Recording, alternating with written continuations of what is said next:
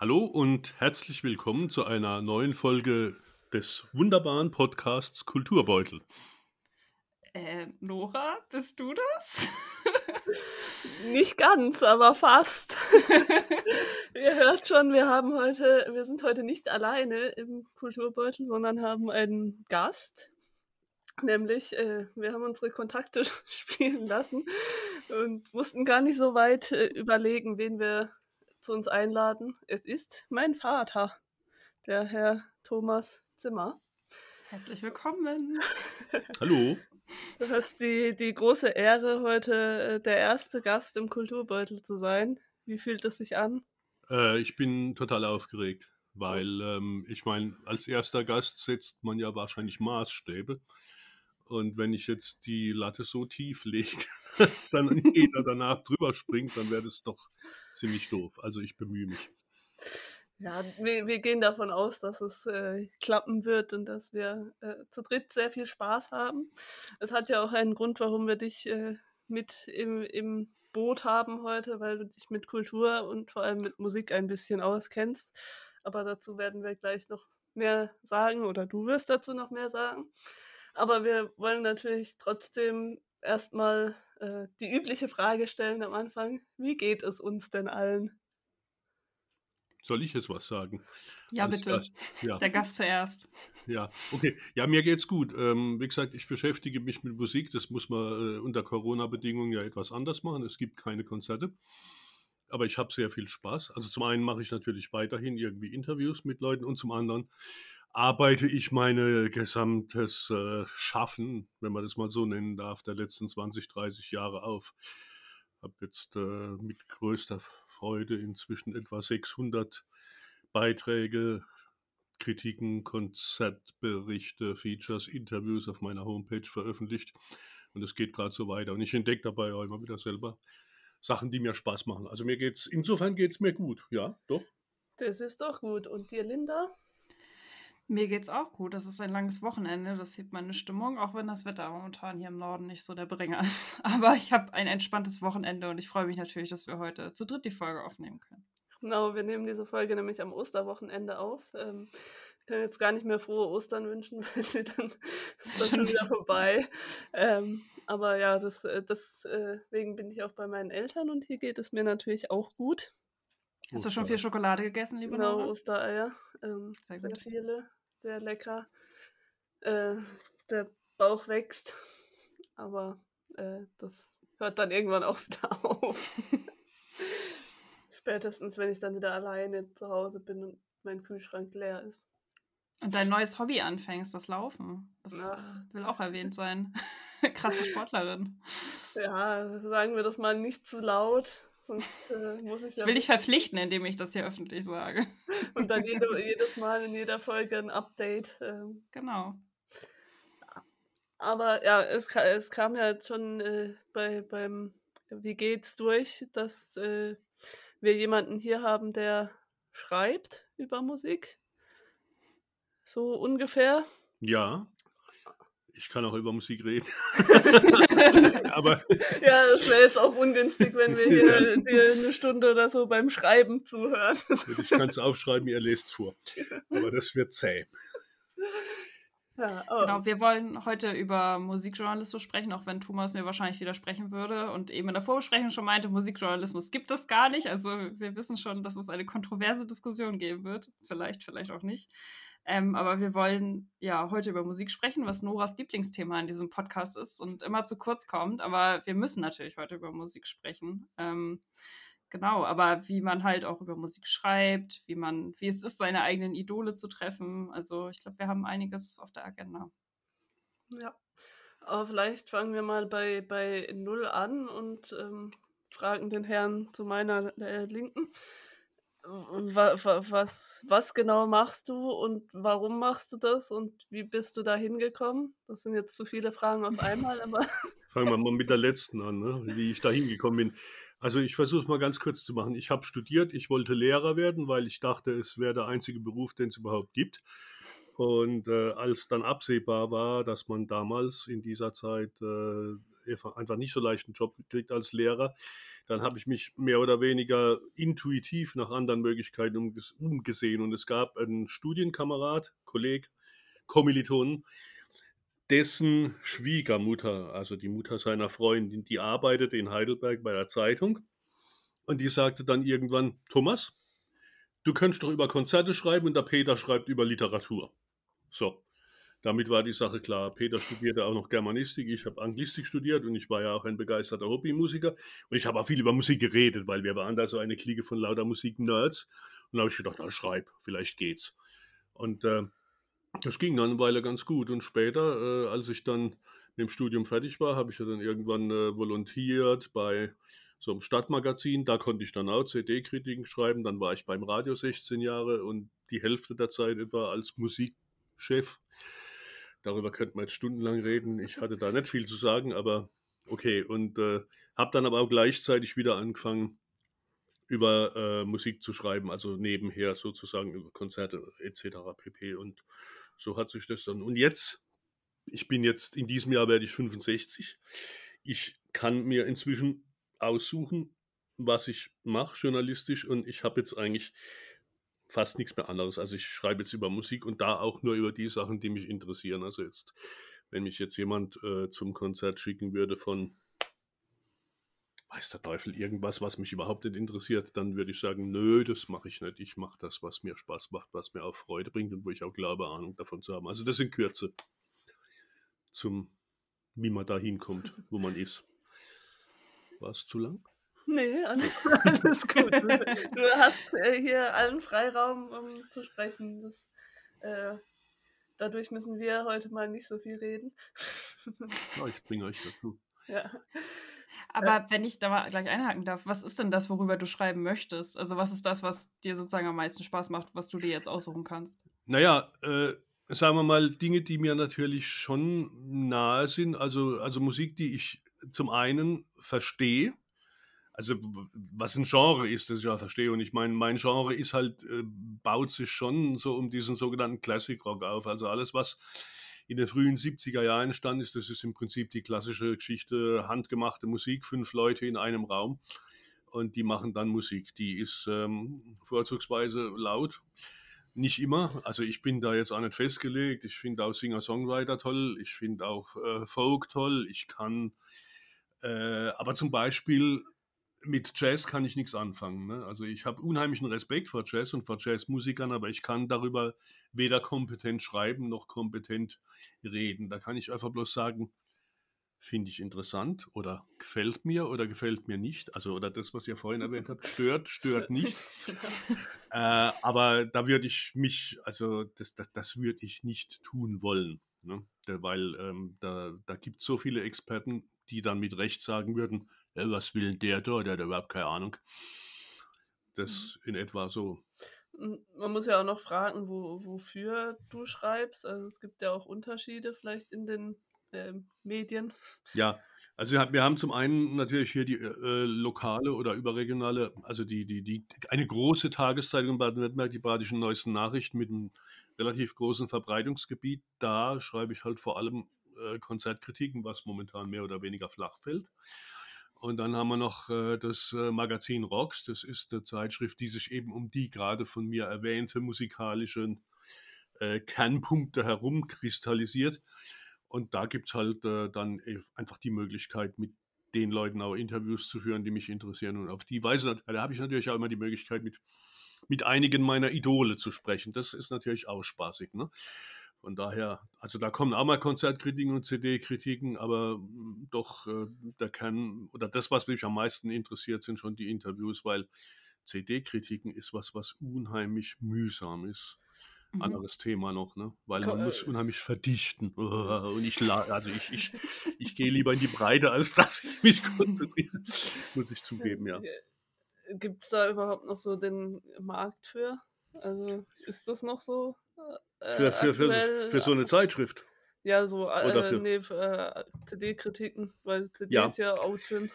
Das ist halt, das ist halt wieder eine Sache, die sie richtet sich an ein spezielles Publikum. Also soweit ich weiß, äh, ist diese Zeitschrift in diesem Segment, es gibt ja einige, es gibt eine deutsche Konkurrenz, die wiederum zu einem englischen Mutterhaus gehört, die heißen Classic Rock.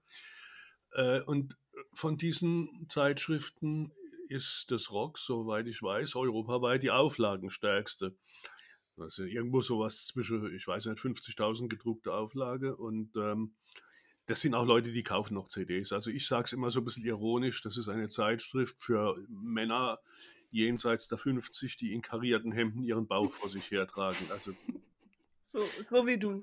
So wie ich. Ich habe aber jetzt gerade kein Heute aber nicht kariert. Ja. Nein. aber äh, kommt schon auch häufiger vor. Ja. Ich weiß nicht, wir können da vielleicht ja auch einhaken, ob wir sowas lesen. Ähm, Linda, wie sieht's bei dir aus? Also ich wüsste jetzt nicht, wann ich das letzte Mal tatsächlich eine Musikzeitschrift gekauft habe, um ehrlich zu sein. Also wenn ich Kritiken lese oder ähm, also Konzertkritiken natürlich in der Regionalzeitung und CD-Kritiken halt dann bei den großen überregionalen Tageszeitungen, wenn ich sie dann online lese. Also ich denke, dass ich Konzertkritiken schon lese, um irgendwie zu sehen, okay, ist das jetzt meine Empfindung auch dessen, was ich da gesehen habe, weil ich vor Ort war. Und bei CD-Kritiken finde ich es eigentlich schon spannend, ähm, da, da ich jetzt eigentlich wirklich eher so einzelne Lieder höre, nicht die Alben komplett, aber mich dann schon für bestimmte Künstler interessiere, finde ich den Hintergrund eigentlich interessant, den ich jetzt nicht auf Anhieb raushören kann. Also was sind da vielleicht für Anleihen oder wo haben die sich von inspirieren lassen oder wie passt das in das Gesamtwerk des Künstlers? Also das finde ich schon spannend mhm. und das würde ich auch als Kauf, also nicht Kaufempfehlung unbedingt, weil ich ja also jetzt nicht keine CDs kaufe, sondern Hörempfehlungen dann schon nehmen. Ja. Wenn ich merke, oh, das wird jetzt als besonders innovativ verkauft, dann würde ich mir das dann schon anhören. Hm. Wie ist das bei dir, Nora? Ja, bei mir ist es auch schon länger her, dass ich mal eine Musikzeitschrift gekauft habe, aber ich hatte Zeiten, in denen ich.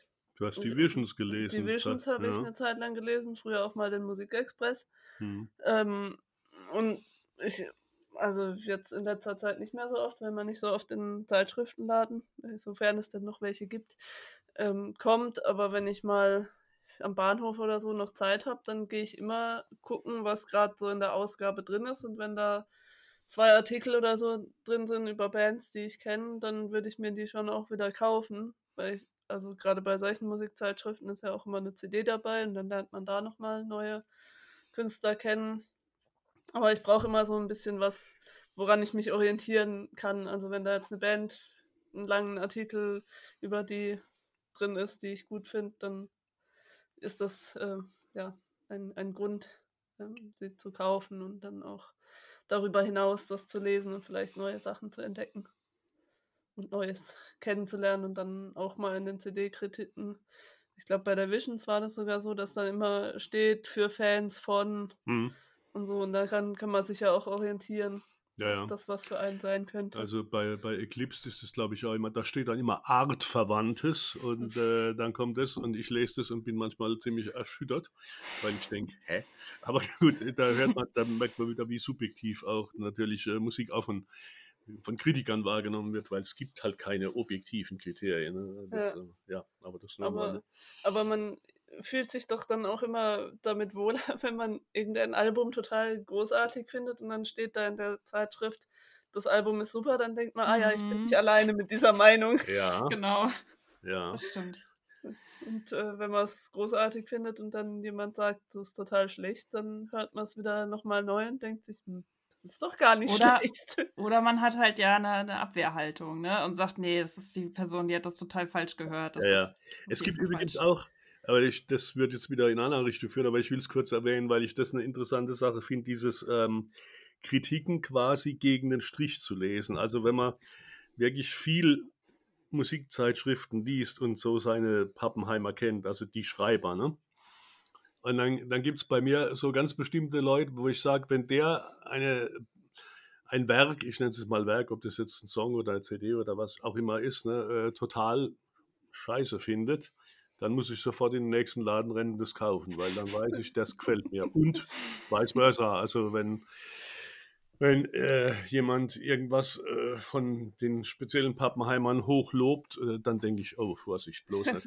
Also, aber das ist natürlich so ein Nerd-Spaß, ne? also äh, Sachen so gegen den Strich zu lesen. Aber wie gesagt, ich. Ja. Gibt es denn auch was, was du überhaupt nicht magst, worüber du mal schreiben musstest? Nicht wirklich. Also ähm, es gab nur Sachen, bei denen ich nicht wusste, dass ich sie nicht mögen würde.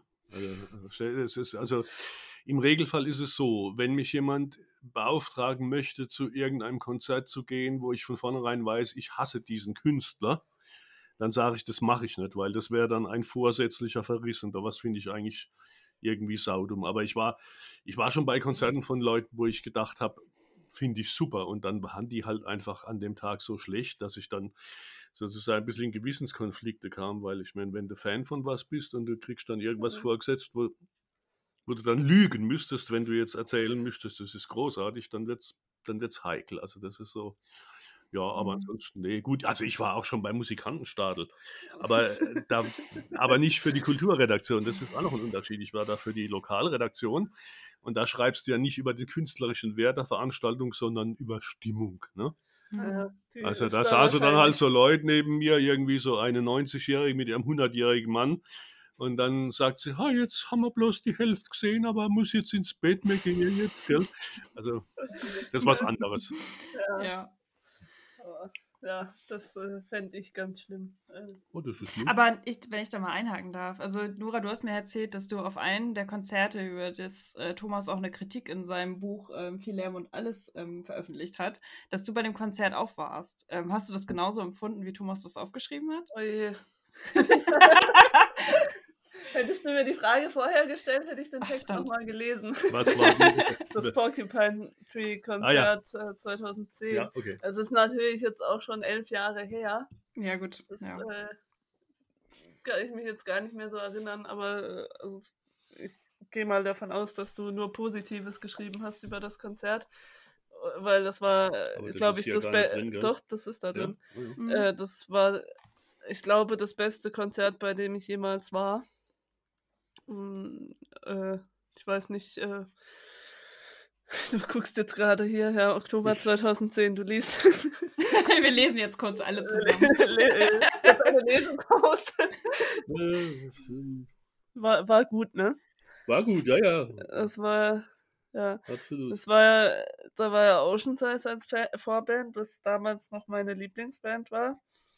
Und dann kam Porcupine Tree als Hauptakt und dann war Oceanside daneben sehr blass. Ja. Das weiß ich noch. Aber ich habe den Artikel gerade eben äh, sozusagen im, im Schnellverfahren gescannt und äh, da habe ich mir festgestellt, da habe ich unheimlich analytisch geschrieben. Also ist immer so, so richtig so auf Details. Aber das passt ja auch, Porcupine Tree. Ja. Steven Wilson ist ja sehr analytisch. Ist ja, ja auch ja. ein großer Musiknerd. Aber andererseits ist ja die Musik als Ganze wie ein absolut emotional überwältigender Block. Und äh, das hätte man ja auch so schreiben können. Also mir fiel jetzt bloß gerade auf, dass ich da wieder mit so einem Musikerohr geschrieben habe, was Aber eigentlich, naja. Also ich kann ja vielleicht meine Erfahrung mal vergleichen, weil du hast auch eine Kritik äh, über Frank Turner geschrieben, der ja. ein Konzert in Karlsruhe, glaube ich, gespielt hat. Und ich war in Hamburg und in Kiel bei Konzerten von ihm und ich habe das genauso empfunden, wie du es geschrieben hast. Also diese Stimmung, die ist eigentlich, ja. die ist irgendwie replizierbar. Das ist so, okay, ich habe genau, das, also ich habe die Leute gesehen, die alle irgendwie mitgesungen haben und so begeistert waren und man merkt, die Musik ist gar nicht so herausragend vielleicht, aber es ist halt die Stimmung, die einen dann so mitreißt. Also ich finde, das hat schon ziemlich gut getroffen. Das so. finde ich jetzt ähm, übrigens großartig. Also das sehe ich jetzt aber als Kompliment, weil, Sehr gut. Äh, weil das ist nämlich gerade Frank Turner war für mich auch so ein Phänomen, was ich ja immer gesagt habe. Da finde ich es halt wieder so eine Sache. Das ist ja eigentlich was, was eigentlich generationenübergreifend sein funktionieren müsste, weil die Musik, die ist überhaupt nicht neu. Das ist Singer-Songwriter und, und klassischer Rock'n'Roll und so weiter. Aber diese Attitude, die ist natürlich schon irgendwie jung. Und äh, ich habe mich da irgendwie einerseits ein bisschen komisch gefühlt, weil, wie gesagt, also der, der, der nächst, die nächst äh, älteren Leute waren 40 Jahre jünger als ich, die da waren. Ne? Und ich stand da sozusagen als, als Mummelkreis dahinter, aber ich habe mich eigentlich genauso aufgehoben gefühlt in dieser Musik wie die jungen Leute und dachte, warum um Himmels Willen gehen da nicht mehr Leute meiner Generation hin, weil das würde denen auch was gut. Es gibt natürlich auch das umgekehrte Phänomen, aber ja. Aber mhm. Linda, du kannst da doch auch noch eine Anekdote dazu erzählen, weil du hast doch Frank Turner mal interviewt, war das? Äh, ja, genau. Ja, das war auch so eine lustige Sache. Also meine Erfahrungen mit dem Musikjournalismus sind sehr begrenzt und äh, begrenzt sich eigentlich darauf, dass ich bei der Studierendenzeitung war von äh, der Kieler Universität und dann kam Frank Turner in die Stadt und ich dachte mir so, ach, dann versuchst du das einfach mal und habe sein Management angeschrieben oder seine deutsche Plattenfirma, ob sie denn eine Interviewmöglichkeit haben für unsere Studierendenzeitung. Und die haben tatsächlich ja gesagt. Und das war natürlich das Highlight. Und das war ganz komisch, weil ich hatte das Gefühl, dass ich, ich habe die Fragen gestellt, die ich natürlich beantwortet haben wollte. Und ich habe genau zu den Sachen Fragen gestellt, die mir von ihm besonders gut gefallen. Und das war aber leider nicht das, also das aktuelle Album fand ich auch toll, aber das Album davor fand ich halt super. Dann habe ich ihm dazu eine Frage gestellt.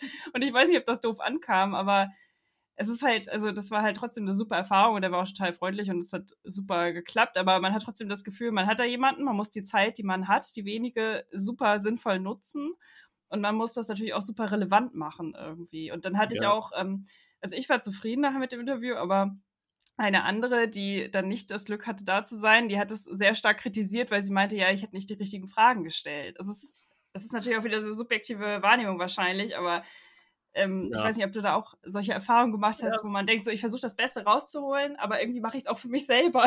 Ja, genau, We weißt du, was die richtigen Fragen sind oder so? Woher genau. weiß man das? Ja, das ist schwierig, ja, ja. Aber zuerst mal zu Frank Turner, herzlichen Glückwunsch. Ich beneide dich darum, äh, dass du mit Frank Turner gesprochen hast. Hätte ich auch immer gerne, aber ich habe halt einfach von niemandem Auftrag gekriegt, weil das ist wieder das Problem, ne? meine tolle Musikzeitschrift, die sagen, puh, Frank Turner, wer ist das? Das interessiert unsere Leser nicht. Ne?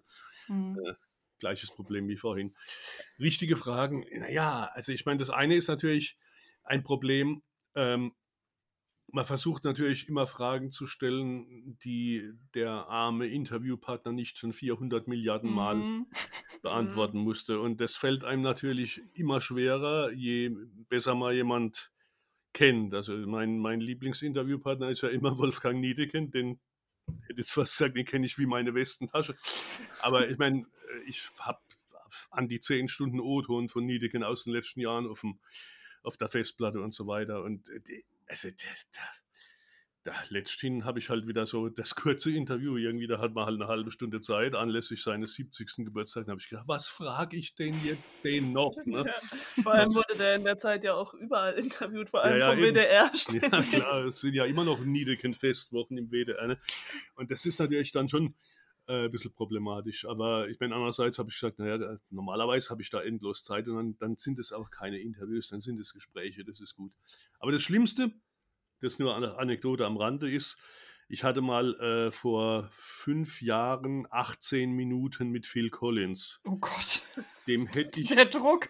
Da hätte ich Fragen für vier Wochen gehabt. Ne? Ja. Es war ganz okay, aber ich denke trotzdem immer, also ich meine, natürlich kann man dann sagen, oh, ich habe mit Phil Collins geredet.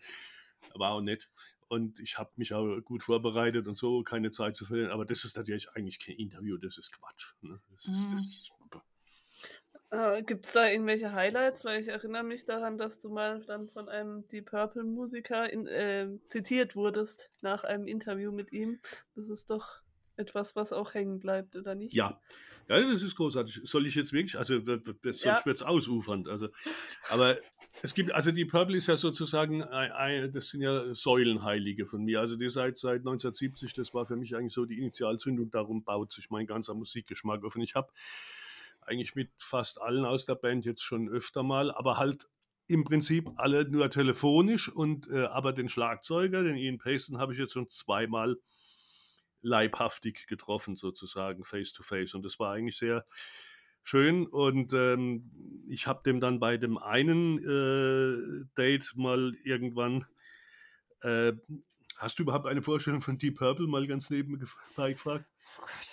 Ähm, naja, nicht so richtig.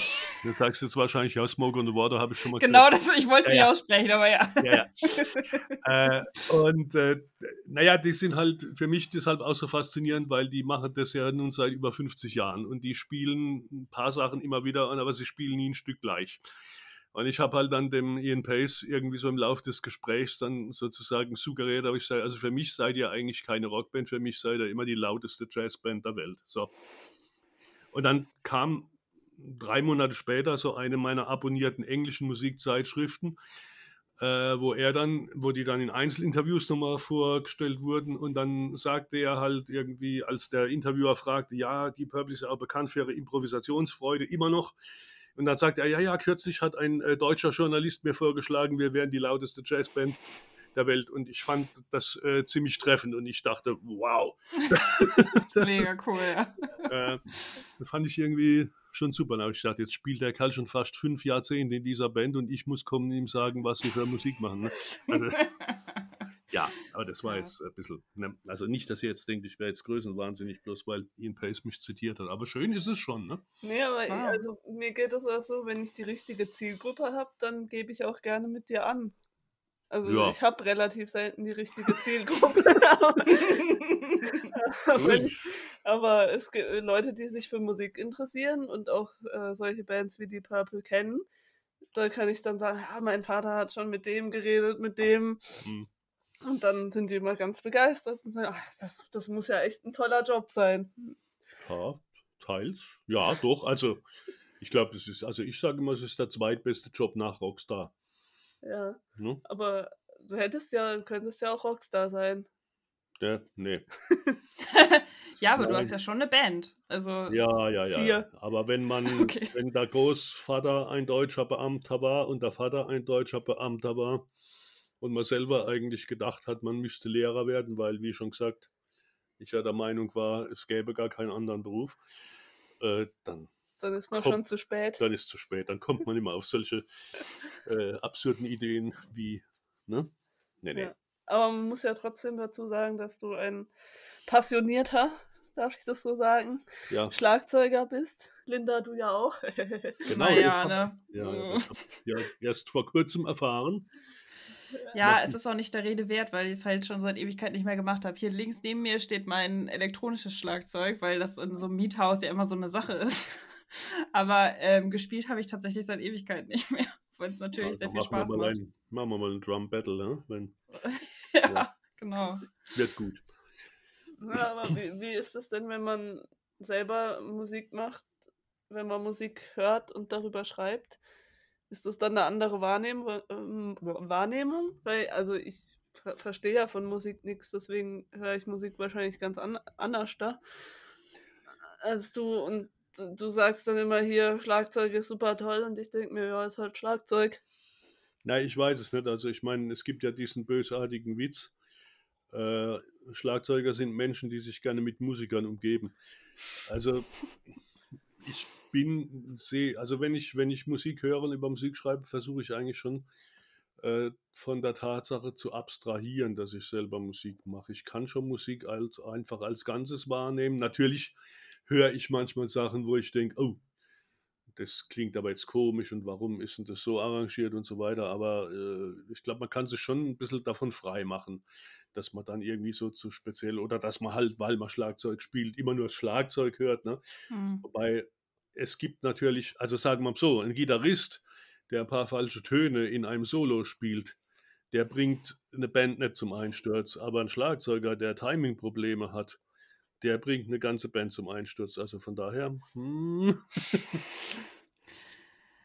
Aber hilft es dir denn da auch darüber zu schreiben, wenn man so Elemente hat, auf die man sich auch konzentrieren kann? Man merkt, okay, gut, dass der, der Gitarrist, der hat heute wirklich einen richtig guten Tag oder das Schlagzeug klingt viel besser als auf dem Album. Also, weil, so wie Nora vielleicht auch, also ich nehme es halt auch eher als Ganzes wahr und äh, höre zwar, wenn mir eine Stelle besonders gut gefällt, aber ich könnte nicht sagen, ist das gut gespielt oder nicht. Ja, das ist ja auch manchmal gar nicht so wichtig, ne? Mhm. Es, es kommt ja schon drauf an. Du musst ja auch immer gucken, für was steht ein Künstler. Also sagen wir mal so, nehmen wir mal ein ganz plakatives Beispiel. Wenn jetzt ein Musikkritiker hergeht äh, zum Konzert von Bob Dylan und sagt, ach, der hat aber eine komische Stimme, dann würde ich sagen, Thema verfehlt. äh, weil äh, darum geht es nicht. Ne? Ja. Äh, das, das, das, das ist so eine Geschichte. Oder auch handwerkliche Perfektion. Das ist wenn du, sagen wir mal, irgend sowas wie Porcupine Tree, was wir gerade vorhin erwähnt haben, was wir ja alle irgendwie kennen, da ist natürlich schon so, dass handwerkliche Perfektion ein Teil des Gesamteindrucks ist. Und wenn die natürlich äh, plötzlich anfangen würden zu schlampen und zu schludern, dann, dürft, dann müsstest du das als Kritiker schon irgendwie auch äh, äh, wahrnehmen. Mhm. Ne? Aber nur darauf abzuheben, wäre natürlich auch wiederum verkehrt. Also das ist, das ist, glaube ich, immer das. Man muss halt auch immer ein Bild davon haben, äh, für was eigentlich so eine Musik steht. Und deshalb sollte man halt auch nach Möglichkeit nicht über was schreiben, wo man keine Ahnung davon hat. Also wie gesagt, wieder das äh, mhm. schickt den Zimmer zum Jazz, völliger Quatsch. Ne? Also, also geht es eigentlich mehr darum, dass man viel Musik gehört hat und konsumiert hat und sich mit Musik auseinandergesetzt ja. hat und nicht so sehr das äh, selber können. Um ja, ich glaube schon, ja. Ich glaube schon, ja. Also es ist wichtiger. Es ist wichtiger. Ich meine, es hilft natürlich manchmal, also äh, bestimmte Dinge zu merken. Also mir macht es auch immer unheimlich Spaß.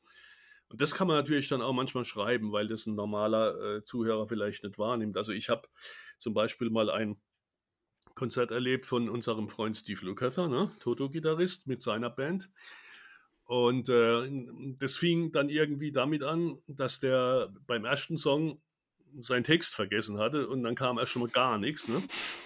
Und äh, dann musste natürlich der Song weiterlaufen bis zur zweiten Strophe und die mussten ja dann irgendwie wieder gucken, wo sind wir jetzt normalerweise. In, äh, orientiert man sich ja am Sänger. Ne? Und es macht natürlich unheimlich Spaß, wenn man selber weiß, wie so ein ein Fehler gerettet wird, dann zu gucken, wie die Blicke auf der Bühne hin und her gehen, dass jetzt jeder weiß, ah, jetzt, ab jetzt gilt's wieder. Und dann kommt der Refrain, ne? Und das sieht vielleicht äh, jemand an der Stelle, und das fand ich, fand ich sowas super. Am Schluss sagt er dann, I think we should have rehearsed this song a little bit more. ja. Aber das, das, das sind so die Sachen, die man dann vielleicht doch irgendwie, hm, äh, wenn man selber weiß, wie solche Situationen funktionieren, mit mehr Freude. Und das kann man dann auch vermitteln. Ne? Also, dass man dann sagt, da war was. Mhm. Ihr habt es vielleicht nicht gesehen, aber das zeichnet auch die Qualität dieser Musiker aus, dass die dann sofort wieder rausfinden aus dem Schlamassel. Mhm. Ja, aber besser wäre es natürlich erst gar nicht in das Schlamassel hineinzufinden.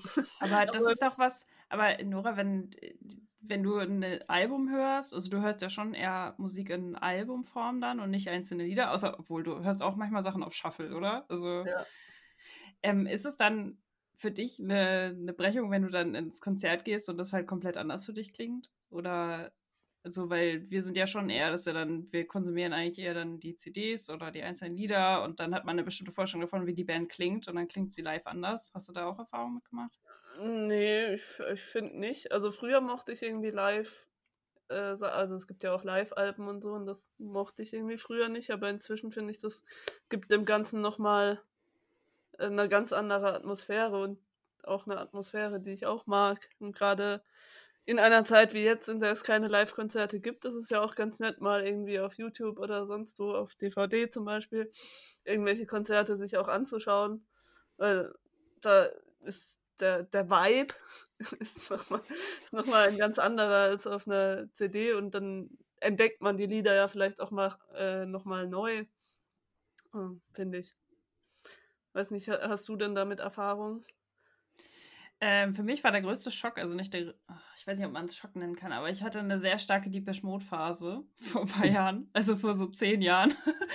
und da habe ich die rauf und runter gehört und das ist natürlich auch so, die haben dann Alben, die in den 80ern erschienen sind und dann klingt das heute natürlich auch wieder anders, wenn sie es dann jetzt spielen, aber die Stimme des Sängers, die klingt einfach ganz, ganz anders als auf dem Album, als auf der, äh, als wenn man die live hört. Und das war schon so, wo ich dachte so, okay, ist das jetzt schlecht oder ist das jetzt gut oder ist das, ich konnte das für mich nicht so richtig einordnen. Aber das ist halt dieses, wenn man halt drauf getrimmt ist, das immer nur in der schönen ordentlichen Studioversion zu hören wahrscheinlich, wo die Person wahrscheinlich zehn Liter Wasser vorher getrunken hat und nicht gesprochen hat, damit die Stimme besonders schön klingt oder so. Ja, man kann das ja auch viel, viel besser nachbearbeiten als äh, das auch. beim Live-Konzert. Da ist halt alles echt und hautnah. Und, mm. Habt ihr eigentlich schon mal die Erfahrung gemacht, was mir eigentlich mal aufgefallen ist? Ich kann aber nicht mehr festmachen, bei welcher Band es war, dass ich ähm, irgendjemand äh, immer irgendwie so, naja, so lala fand. Und dann habe ich die live gehört und das war richtig klasse. Und danach mhm. haben sich plötzlich die Studioalben viel lebendiger angehört als, als, als vorher. Das war auch was, aber ich könnte es jetzt immer, also das fand ich ein ganz, ganz interessantes Phänomen. Ja, Atmosphäre macht ja auch einiges aus. Also ja. Ich fand zum Beispiel 2016 bei Das Fest, als Max Giesinger gespielt hat, mhm. als er noch relativ unbekannt war, äh, das fand ich großartig, obwohl ich die Musik total gar nicht so gerne mag. Äh, ist ja auch ein Künstler, den du kennst. Den habe ich entdeckt. also ich glaube, ich war der Erste, der jemals Artikel über ihn in der Zeitung geschrieben hat. Das kann ich Fug und Recht behaupten. ist ja auch ein, na, quasi Karlsruher Jung. Ajo. Aus der Gegend. Ajo, Aber Steinbach. der hat halt äh, da gespielt und man hat richtig gemerkt, wie er sich freut, auf das Fest zu spielen, weil er da als jugendlicher Kind, whatever, auch immer war. Und das, das ist so übergesprungen aufs Publi Publikum, aufs Publikum. Und äh, für mich äh, hat das, äh, ist das äh, sehr positiv im Gedächtnis geblieben, dieses Konzert. Ja. Ja, ja, ja. Also ich, da, da gibt es verschiedene Sachen. Ich meine, die, die, die viel gehasste Band Pur, die ich jetzt irgendwie, von denen habe ich nichts im Schrank stehen, aber äh, ich habe die auch schon ein paar Mal live gesehen und ich fand das immer relativ super. Aber da hast du, das ist übrigens noch ein anderes Problem oder ein, eine, ein Witz, ein Treppenwitz der, äh, des Musikjournalismus. Wenn du Artikel schreibst über eine Band, die sowas von Die Hard Fans hat, ja, mhm die empfinden eigentlich jeden Satz, den du schreibst, als Beleidigung ihrer Band. Das, ich habe zweimal über Pur geschrieben und das war immer, ich habe eine gewisse milde Ironie. Also ich glaube, eins ist ja auch in dem und das sind mhm. ja auch mhm. Leserbriefe. Das ist, es ist unfassbar. Die Leute verstehen es einfach nicht. Also, also ich habe es auch wirklich nicht verstanden, als ich es gelesen habe, weil ich dachte auch, ja, das ist halt, also es hat mir pur schon näher gebracht, würde ich sagen, als ich es gelesen habe, weil ich dachte, ich habe ich hab jetzt auch keine richtige Verbindung zu denen, aber ich dachte, naja, also es klingt irgendwie ganz lustig, also es klingt, als wäre es ein netter Abend gewesen und die Leser fühlten sich, also die, die ja. Fans fühlten sich ja wirklich angegriffen, ja, obwohl ja. da noch nicht mal was Negatives stand. Es ist nee. ja nicht so, dass du gesagt hast, die Band ist schlecht live und die Alben sind auch doof, sondern es war ja wirklich, nee. so war es halt. Also. Ne? Oder genauso, wenn du, wenn du halt äh, tote Hosen, da habe ich ja auch so ein Ding gehabt. Äh, ich mhm. meine, ich, ich fand das alles super toll. Ich habe nur einfach die ganze Zeit äh, in Frage gestellt, ob das nun wirklich Punk ist oder ob das halt jetzt nicht so glamouröser Stadionrock ist, äh, was ich immer.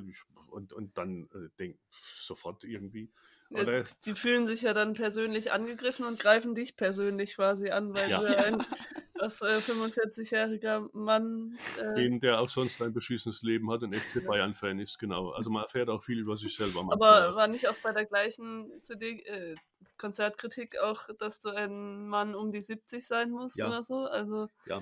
sehr unterschiedliche ja. Wahrnehmungen. Ja, Aber ja, aber wie geht man denn damit um? Also die Leserbriefe gehen dann zur Zeitung und du kriegst sie und denkst du so, gut, okay, das, äh, hm, ja, was, das wie reagierst du darauf? Also es, es, ich, bin, ich bin manchmal wirklich äh, zutiefst getroffen, weil ich denke ja, also es ist auch schon ganz komisch bis auch irgendwie Schuldgefühl, weil ich denke dann wirklich, ich hätte den Leuten was Böses getan. Ne? Und äh, also bei manchen dieser Leserbriefe, äh, die, da denke ich hinterher, die hätte ich eigentlich am liebsten gar nicht gelesen, weil äh, andererseits ist es natürlich sehr amüsant und mit dem Abstand kann man das ja dann auch veröffentlichen. Nur ich fände es halt, äh, ich darf ja als äh, freier Mitarbeiter darauf nicht direkt antworten. Das muss die Redaktion machen. Und bei manchen hätte ich halt schon gern eine genauso suffisante Antwort. Ich kann darf ich noch kurz an eine Anekdote erzählen, weil ja bitte.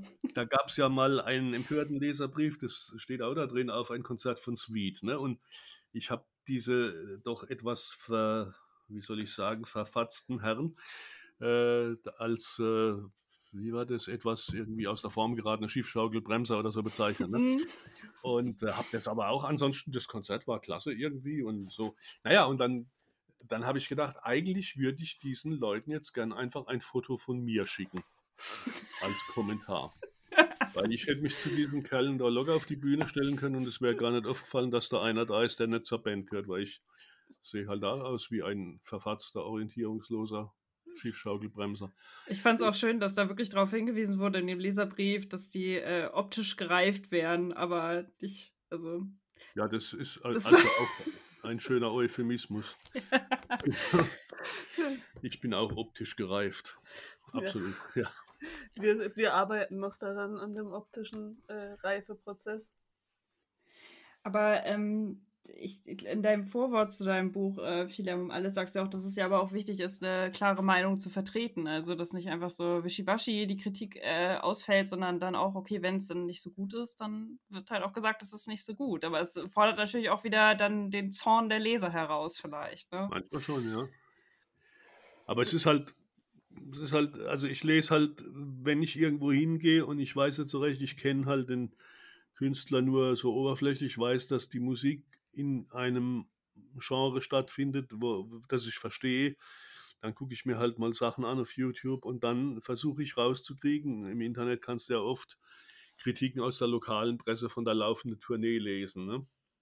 Und es wird halt einfach, gibt so viele Schulaufsätze. Also ich meine, und manchmal habe ich das Gefühl, es gibt Leser, die wollen einfach nur lesen, der Künstler kam auf die Bühne, er spielte 15 Hits, wir klatschten alle begeistert und gingen nach Hause. Dazu brauche ich kein, brauche ich kein Feuilleton in der Zeitung. Ne? Also, das, das könnte ich auch. Ich glaube, du auch nach Konzerten, die ich nicht verstanden ja, ja, ja. habe. Du könntest schon ein bisschen mehr, glaube ich, wenn ich deine Serien und sonstigen Kritiken. Also bitte. Ne? Ja, Ja. natürlich, aber ja. zum Thema, das könnte ich auch. Hast du denn auch irgendwelche Tipps für, falls jetzt Linda und ich noch unsere Karriere ändern wollen und plötzlich das Interesse daran haben, Musikjournalistin zu werden?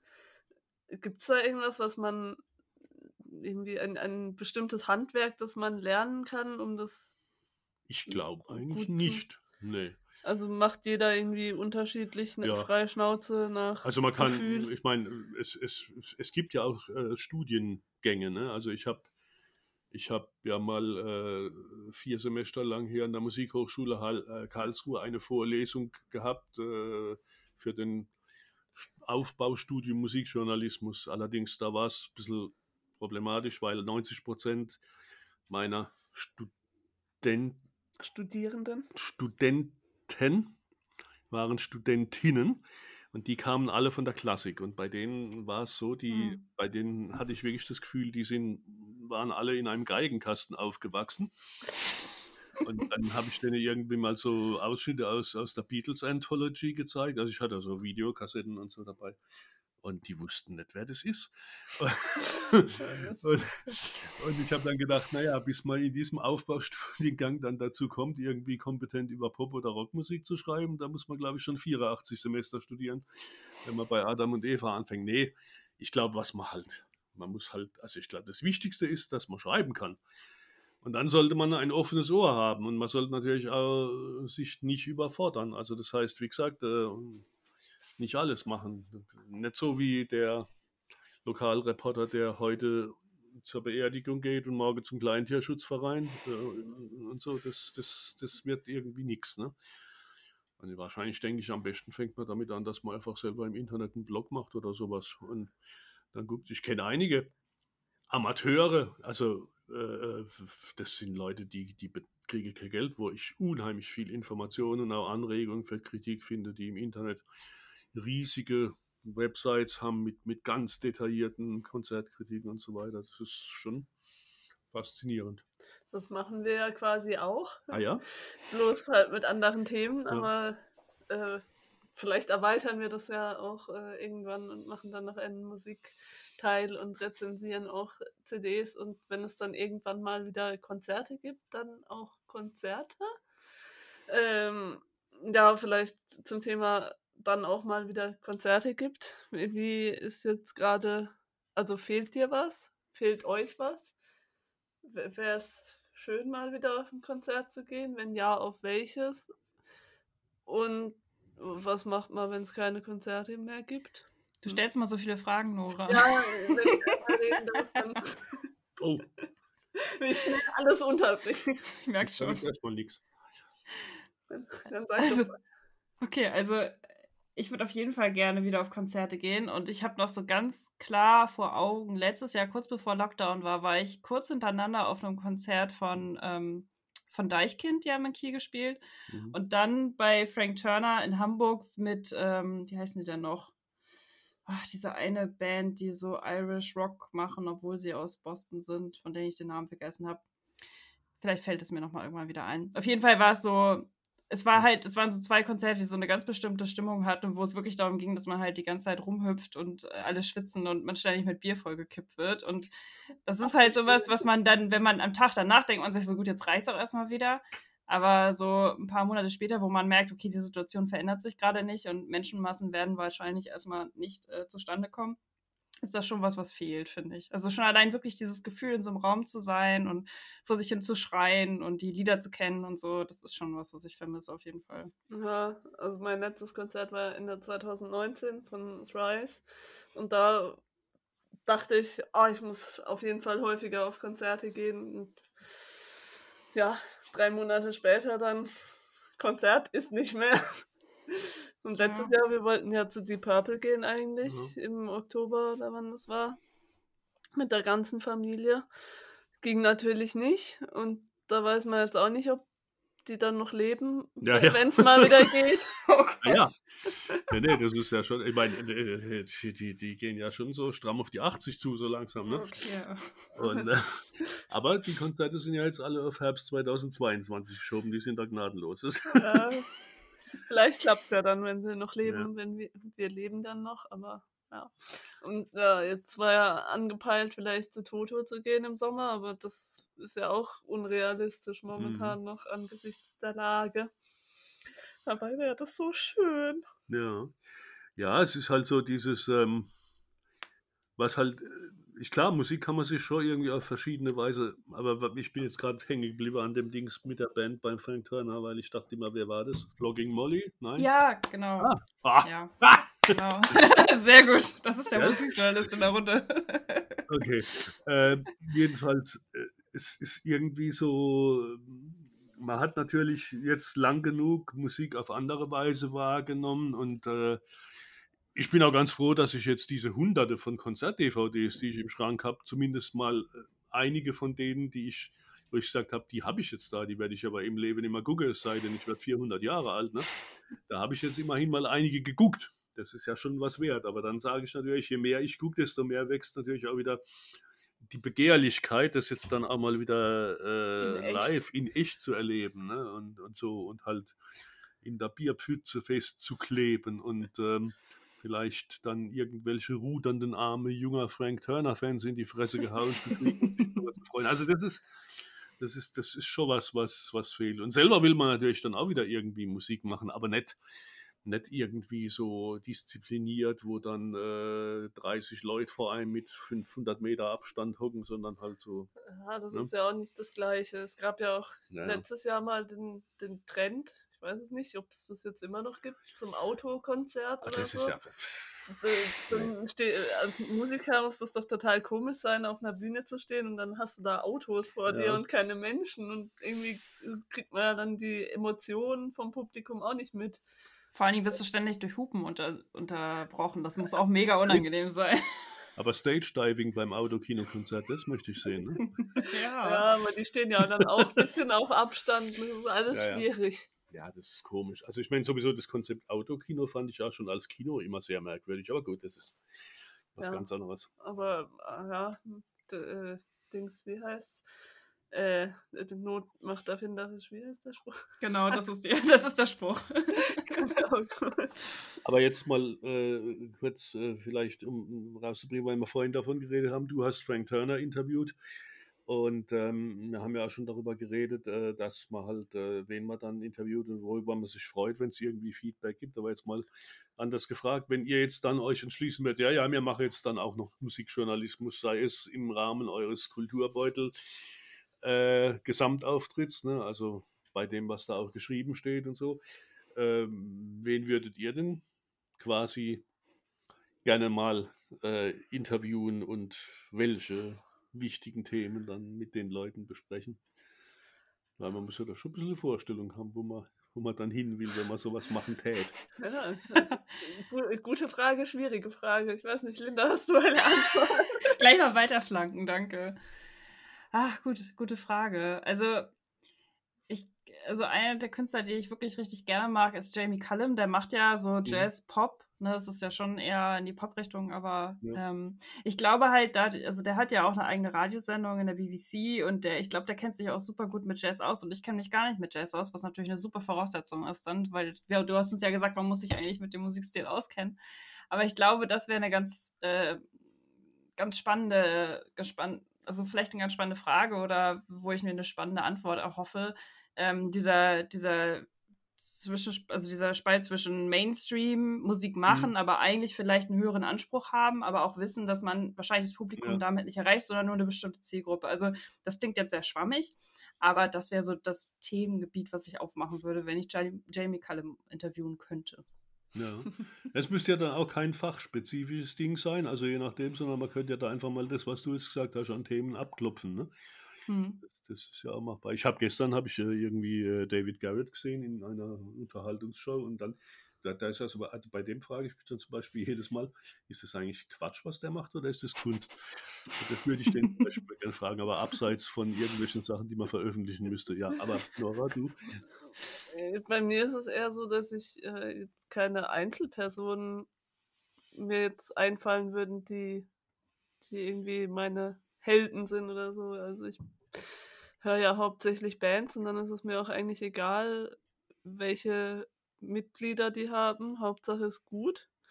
Und ich wüsste jetzt nicht, ob, also ich könnte jetzt nicht sagen, ah, ich will den äh, Sänger von Thrice interviewen und in, weiß nicht, zu Gott irgendwas fragen. äh, das ist mir relativ egal. Ich weiß nicht, ich höre Musik, glaube ich, nicht so auf, auf Personen fixiert, deswegen macht das dann das hm. Ganze vielleicht ein bisschen schwieriger. Hm. Also würde mir jetzt gerade keiner einfallen. Aber wenn wir so auf, äh, das ist ja eigentlich ganz interessant, ob man sich jetzt auf die Musik der Band oder des Künstlers nur konzentriert oder, also wenn ich jetzt zum Beispiel auf Spotify jetzt Musik höre, dann denke ich halt auch nicht häufig drüber nach, was für ein Künstler dahinter steht. Da hatten wir im Vorgespräch auch kurz drüber gesprochen, dass ich gar, eigentlich gar nicht wüsste, wer das ist. Ich höre halt die Musik, ich höre das eine Lied, das finde ich gut. Aber bei dir, Thomas, ist es ja schon so, dass du über die Jahre ja auch Leute interviewt hast, die du, mit denen du dich einfach schon sehr stark auseinandergesetzt hast und die deine großen ja. Helden sind. Ist das toll, wenn man die trifft, oder ist es nicht so toll?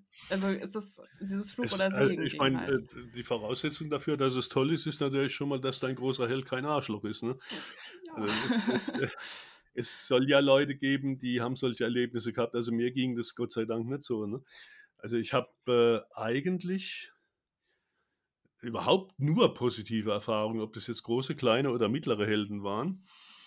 Äh, und ich meine, ich habe, äh, sagen wir mal so, ich fange mal wieder an mit den Herren von Deep Purple. Es ist für mich ein absolutes Faszinosum, wenn eine Band seit 50 Jahren Musik macht und vermutlich jeder von denen schon 4,7 Milliarden Interviews gegeben hat, dass ich nie, never, ever von irgendeinem dieser Herren, ob das jetzt Ian Gillen, Roger Glover, Ian Pace oder sonst jemand war, äh, auf eine Frage eine Standardantwort gekriegt habe. Jedes Interview mit einem von diesen Leuten war immer so ein Gespräch, wie wir es gerade führen. Das hat sich natürlich immer an irgendwie aktuellem Album oder so aufgehängt, aber das ist dann immer sofort ins, äh, wie soll ich sagen, ins Philosophische gegangen und, und dann wird es halt da irgendwann witzig. Ne? Also ich meine, das das, da kann man dann halt da irgendwie dummes Zeug machen. Ne? Was weiß ich, mit Gillen habe ich äh, vor einem Jahr etwa geredet über dieses äh, Album, das dann gerade kam und mir kam dann irgendwie, ich weiß nicht, dann erzählt er über den Titel Wusch, das bedeutet halt, äh, dass der, die Menschen kamen auf die Erde, versauten sie und dann war es alles weg und äh, das ist so ähnlich wie unsere Karriere, die Purple kam, hat 50 Jahre gespielt und dann war es weg, na zack, wusch. Und dann sagt er, aber nimm bitte nicht ernst, was ich sage. Es ist nur ein Wort, aber ich sage, ich nehme nie was ernst, was du sagst. Dann sagt er, guter Mann, guter Mann. Und, so, ne? und äh, ja, das, das ist natürlich schon klasse. Ne? Oder äh, es ist halt auch immer gut, wenn man, wenn man jemand halt irgendwie öfter mal trifft und dann wirklich mitkriegt, was die Leute so machen und dann auch, auch die Leute einen kennen. Ne? Also ich meine, das beste Beispiel ist für mich halt immer der Wolfgang Niedegen von Bab, weil äh, zudem habe ich natürlich wirklich ein Verhältnis, das jetzt über Journalist und, und Musiker hinausgeht, weil ich meine, ich habe die 2007 mal eine Woche auf der Tour begleitet und die Band fuhr immer mit dem Bus und ich fuhr immer mit Niedeken im Auto und man war halt dann äh, ständig unterwegs und der Herr Niedeken, der benutzt ja auch keinen Computer, der wollte dann immer äh, morgens meinen Laptop haben, um reinzugucken, was denn die Fans auf der Homepage schreiben ins Gästebuch und so Zeug. Und äh, da entsteht natürlich auch so irgendwie so ein Vertrauensverhältnis. Das Problem ist natürlich nur dann, wenn die dann irgendwann einmal, ich habe ja immer schon Angst, wenn ich ein Bab-Konzert rezensiere, dass sie irgendwie mal scheiße sein könnten, weil dann wäre ich befangen. Ne? Mhm. Und ähm, Ich bin aber auch tatsächlich bei der letzten Tour, wo die Band wieder komplett umbesetzt wurde und ich ziemlich skeptisch war, habe ich gesagt, über die Tour schreibe ich nicht, weil es könnte sein, dass mir es nicht gefällt und dann käme ich in einen Gewissenskonflikt. Ne? Also ich habe dann aber die, die, die, die Live-CD von der Tour mir dann doch irgendwie gekauft und habe gesagt, scheiße, dass ich nicht dort war, das ist ja so gut. aber naja. Aber man muss ja auch noch sagen, warum du eine besondere Verbindung zu Bab hast oder die ja noch darüber hinausgeht, weil du ja auch noch ein anderes Mitglied der Stimmt. ehemaligen Besetzung sehr gut kennst. Ja, das war der, der Schlagzeuger Jürgen Zöller. Der hat äh, von 1987 bis, ich weiß nicht, ich glaube, 27 Jahre bei Bad gespielt. Wann ist er gegangen? Ich weiß gar nicht mehr. Der äh, lebt ja seit 1998 in Karlsruhe. Und den fand ich aber schon vorher immer toll, weil der spielt nämlich ein so geradliniges Schlagzeug, so richtig, das fand ich toll. Und ich, ich habe immer gedacht, super. Und dann äh, habe ich halt irgendwann mal mitgekriegt, dass der hier bei unserem lokalen Musikalienhändler, dem Rockshop, wo man unheimlich viel Geld lässt, wenn man ein Instrument spielt, äh, so einen Workshop macht. Ne? Und dann habe ich dort angerufen und habe gesagt, oh, ich will den Interview, den will ich kennenlernen, weil den finde ich einfach als, als Drama toll. Und dann sagte der, der, der Rudi Metzler, der Rockshop-Chef, auch ein Schlagzeuger, ja, der wohnt jetzt in Karlsruhe, ich gebe da seine Privatnummer, rufen doch einfach mal an, sagt, dass, die Nummer, dass du die Nummer von mir hast. Und ich gesagt, kann ich das? das? Das kannst du, der Jürgen ist unkompliziert. Und dann habe ich den angerufen und dann haben wir uns da getroffen und das war irgendwie, ich weiß nicht, also lieber auf den ersten Blick. Also der Jürgen, der hat dann irgendwie, die waren dann auf Tour, dann hat er mich irgendwie so alle zwei Wochen mal angerufen und hat mir erzählt, was gerade so läuft. Und irgendwann kam er dann und sagt, du, Zimmer, die Leute sagen immer, ich habe so viel ihre Geschichte zu erzählen, das sollte ich mal aufschreiben, aber ich kann nicht schreiben, aber du kannst doch das, dann machen wir das doch. Ja, und dann saßen wir da fünf Jahre immer auf dem Balkon und. Ich erinnere ja. mich noch lebhaft daran, ja, dass immer der, naja, ja, schon ein prominenter Mensch zu uns kam und auf dem Balkon saß. genau. Dir. Und dann haben wir da Rotwein und einen alten Kassettenrekorder und dann hat er mir das halt alles erzählt und ich habe es dann so nach und nach versucht in äh, Dings zu bringen. Und dadurch kam halt auch das, ne, weil ich habe dann halt irgendwann gesagt, äh, so mein Lieber, und um das abzurunden, muss ich jetzt A, äh, euch mal auf Tour begleiten ein paar Tage und mal direkt neben dem Schlagzeug Rodi bei dir hinter der Bühne sitze und gucke, was du da treibst und wie du diese Marathonkonzerte durchstehst und zum Zweiten muss ich zwei, drei Tage mit euch ins Studio und zugucken, wie ihr aufnimmt. Ne? Und von daher kommt halt das, dass, dass man halt dann schon irgendwie auch zu der ganzen Band eine, abgesehen davon, dass ich die natürlich schon seit 1982, also ich meine, das war ja da, da verdammt lang her und so, die, diese, diese dritte Platte und ich fand das toll. Ich habe mit Bab. Das ist jetzt auch schon verdammt lang her. Ja, ich habe mit Bab Kölsch verstehen gelernt. Ne? Wahnsinn. Ich kenne sogar Wörter, Kölsche, die es in der Hochdeutschen nicht gibt. Und ich weiß noch, das war für mich natürlich klasse. Ich war mit dem Jürgen irgendwann mal in Köln unterwegs. Und der hat mir so verschiedene Orte gezeigt. Und das ist natürlich dann auch sowas. Aber ich muss jetzt, ihr müsst mich bremsen. Aber es gibt, es, gibt, es gibt zum Beispiel so ein, so, so Texte. Ne? Es gibt einen, Song, ähm, Dies Nacht der Yildiz, Dies Nacht immer wieder wer. Und da kommt halt so eine Situation vor, wo halt irgendwo so ein junger Typ rumhängt und äh, der will halt einer drauf machen und weißt du zurecht, dann fahren sie irgendwie kreuz und quer über alle Straßen von Köln und äh, das startet irgendwie an der äh, Jet-Tankstelle in der Moselstraße, in der Moselstraße beim Jet, wo er mit der Gummilimo steht und so. Und dann fuhren wir irgendwie da vorbei und dann sagt der Jürgen, das ist die Jet-Tankstelle aus dem Song. Ähm, und ich so, boah. Ne, das ist, andere Leute sagen, ich muss unbedingt auf dem Acker sein, wo Woodstock war. Ich habe gesagt, die Jet-Tankstelle in Köln. Wahnsinn. ne? So, und, und, und, solche Geschichten. Ne? Also, da, da hat man dann schon irgendwie so das, was über das Musikhören deutlich hinausgeht und was man eigentlich gar nicht beschreiben kann. Das kann ich dir jetzt so erzählen. Aber wie vermittel ich das dann? Ne? Aber das ist ja auch wieder so, auch so bestimmt von Zufällen, ne? Also hätte der jetzt diesen Workshop nicht gemacht, hättest du nicht erfahren, dass er in Karlsruhe ja. wohnt, dann wäre diese Verbindung wahrscheinlich gar nicht entstanden. Aber hast du noch, also, aber was ich so ein bisschen raushöre, ähm, ist, dass man ja schon irgendwie dranbleiben muss auch, ne? Also auch wenn er jetzt zu dir gesagt hat, schreib doch mal bitte dieses Buch über mich, ne? Ähm, das ist ja schon auch eine ganz schöne Zeitinvestition, die man da macht. Und dann guckt man und passt das mit der Familie und wie mache ich das mit meinem Job, den ich sonst noch so habe. Das ist natürlich auch so, man muss auch irgendwie dranbleiben und da auch verbrennen und da auch Bock drauf haben. Ne? Hm. Ja gut, ich meine, das war ja nun eine einmalige Ausnahmesituation. Das war halt was, wie man so sagt, a Labor of Love. Ne? Weil das hat man ja dann immer irgendwie noch so untergebracht und das hat sich ja nun aber wirklich lang genug hingezogen, bis dann irgendwie fertig war. Also ich glaube, zweites Mal würde ich sowas nicht hinkriegen, aber es wird mich auch wahrscheinlich relativ wenige Leute so interessieren, ne?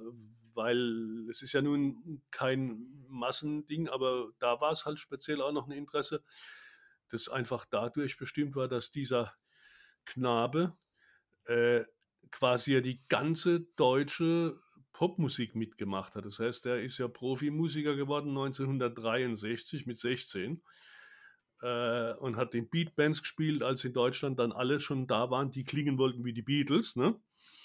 Und so jemand hast halt selten, der, der, der wirklich da angefangen hat und nicht dann erst irgendwann in den 80er Jahren zufällig. Äh, das, das war halt auch noch so ein, so ein Aspekt, den ich da sehr interessant finde. Also das heißt, es ich würde jetzt auch nicht unbedingt ein Interesse daran haben, ein Buch über irgendjemand von Deep Purple zu schreiben, weil da ist eigentlich schon überhaupt alles gesagt. Ne?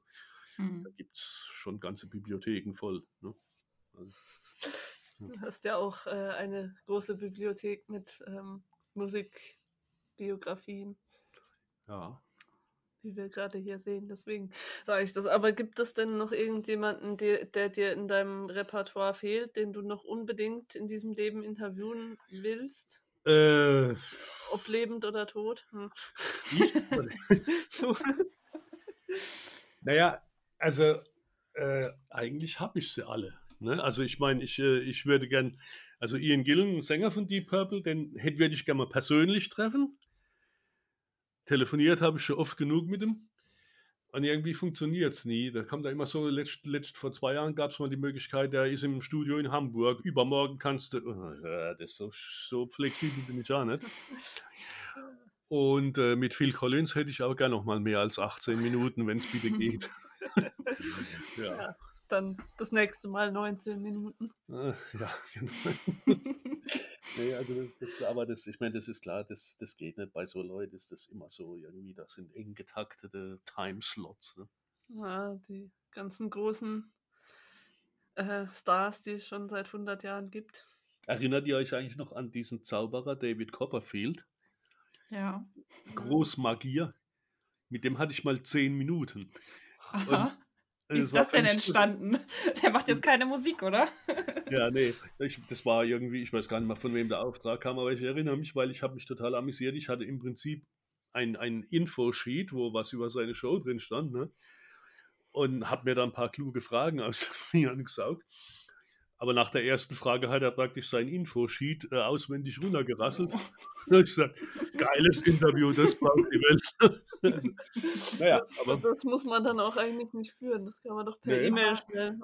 Aber ja. das klingt so ein bisschen so wie, äh, als wenn so groß, also das ist ja jetzt kein großer Musiker, aber eine bekannte Persönlichkeit, ähm, als wenn die so ein großes Unternehmen wäre, also das so ein, so ein großes Unternehmen wäre, was halt nur bestimmte Informationen rausgibt. So, das ist jetzt die ja, ja. Richtlinie, die wir sagen, das ist corporate ja, klar sozusagen. Und alles darüber hinaus, nee. Das, das ja, es gibt manchmal ja auch äh, äh, bestimmte Sachen, dass zum Beispiel irgendwie Management sagt, bitte keine Fragen zu dem und dem Thema. Ne?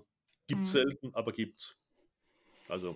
Wir, wir haben dich jetzt vorher gar nicht gefragt, welche Fragen wir nicht stellen dürfen.